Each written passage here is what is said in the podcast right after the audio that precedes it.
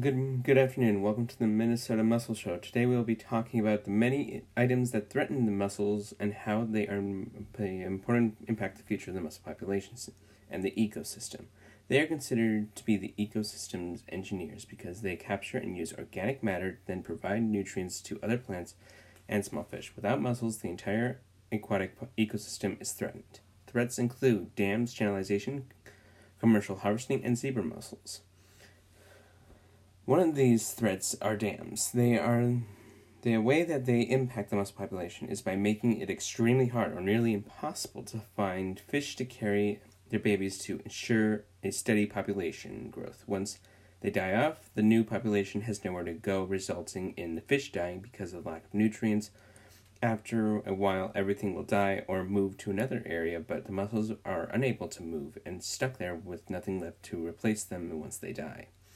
Another example that threatens the mussel uh, population is channelization causes loss of chemicals into the streams. Additionally, mussels are often removed from the natural habitat and moved to less favorable environmental environments and threaten the survival of the population and are impacted with the water flow is stopped or slowed by dramatically during the channelization it is estimated that over 2,000 miles of land of the Red River Basin has been channelized from the natural rivers. In Minnesota, over one third of the streams have been channelized due to the lack of action.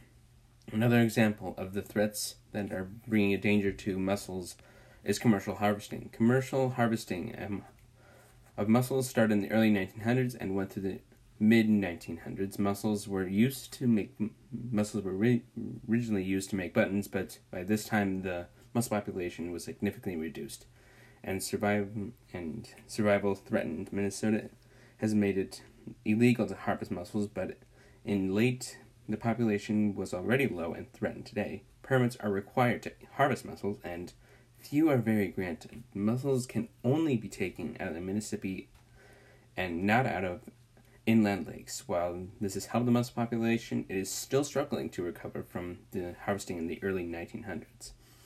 The last threat in the mussel population is zebra mussels. They are an invasive species that came from Europe through the Great Lakes in the 1980s. Zebra mussels grow and spread quickly. They have become a serious issue threatening the survival of native species in the ecosystem. They attach themselves to native mussels shells, causing suffocation, star- starvation, and lack of movement. They attach it in such dense numbers and cover the floor of the lake, destroying the native vegetation and taking the nutrients from the water that the native mussels need the vegetation and nutrients to survive. If they continue to grow uncontrolled, they will not only destroy native mussels, but the entire ecosystem with it.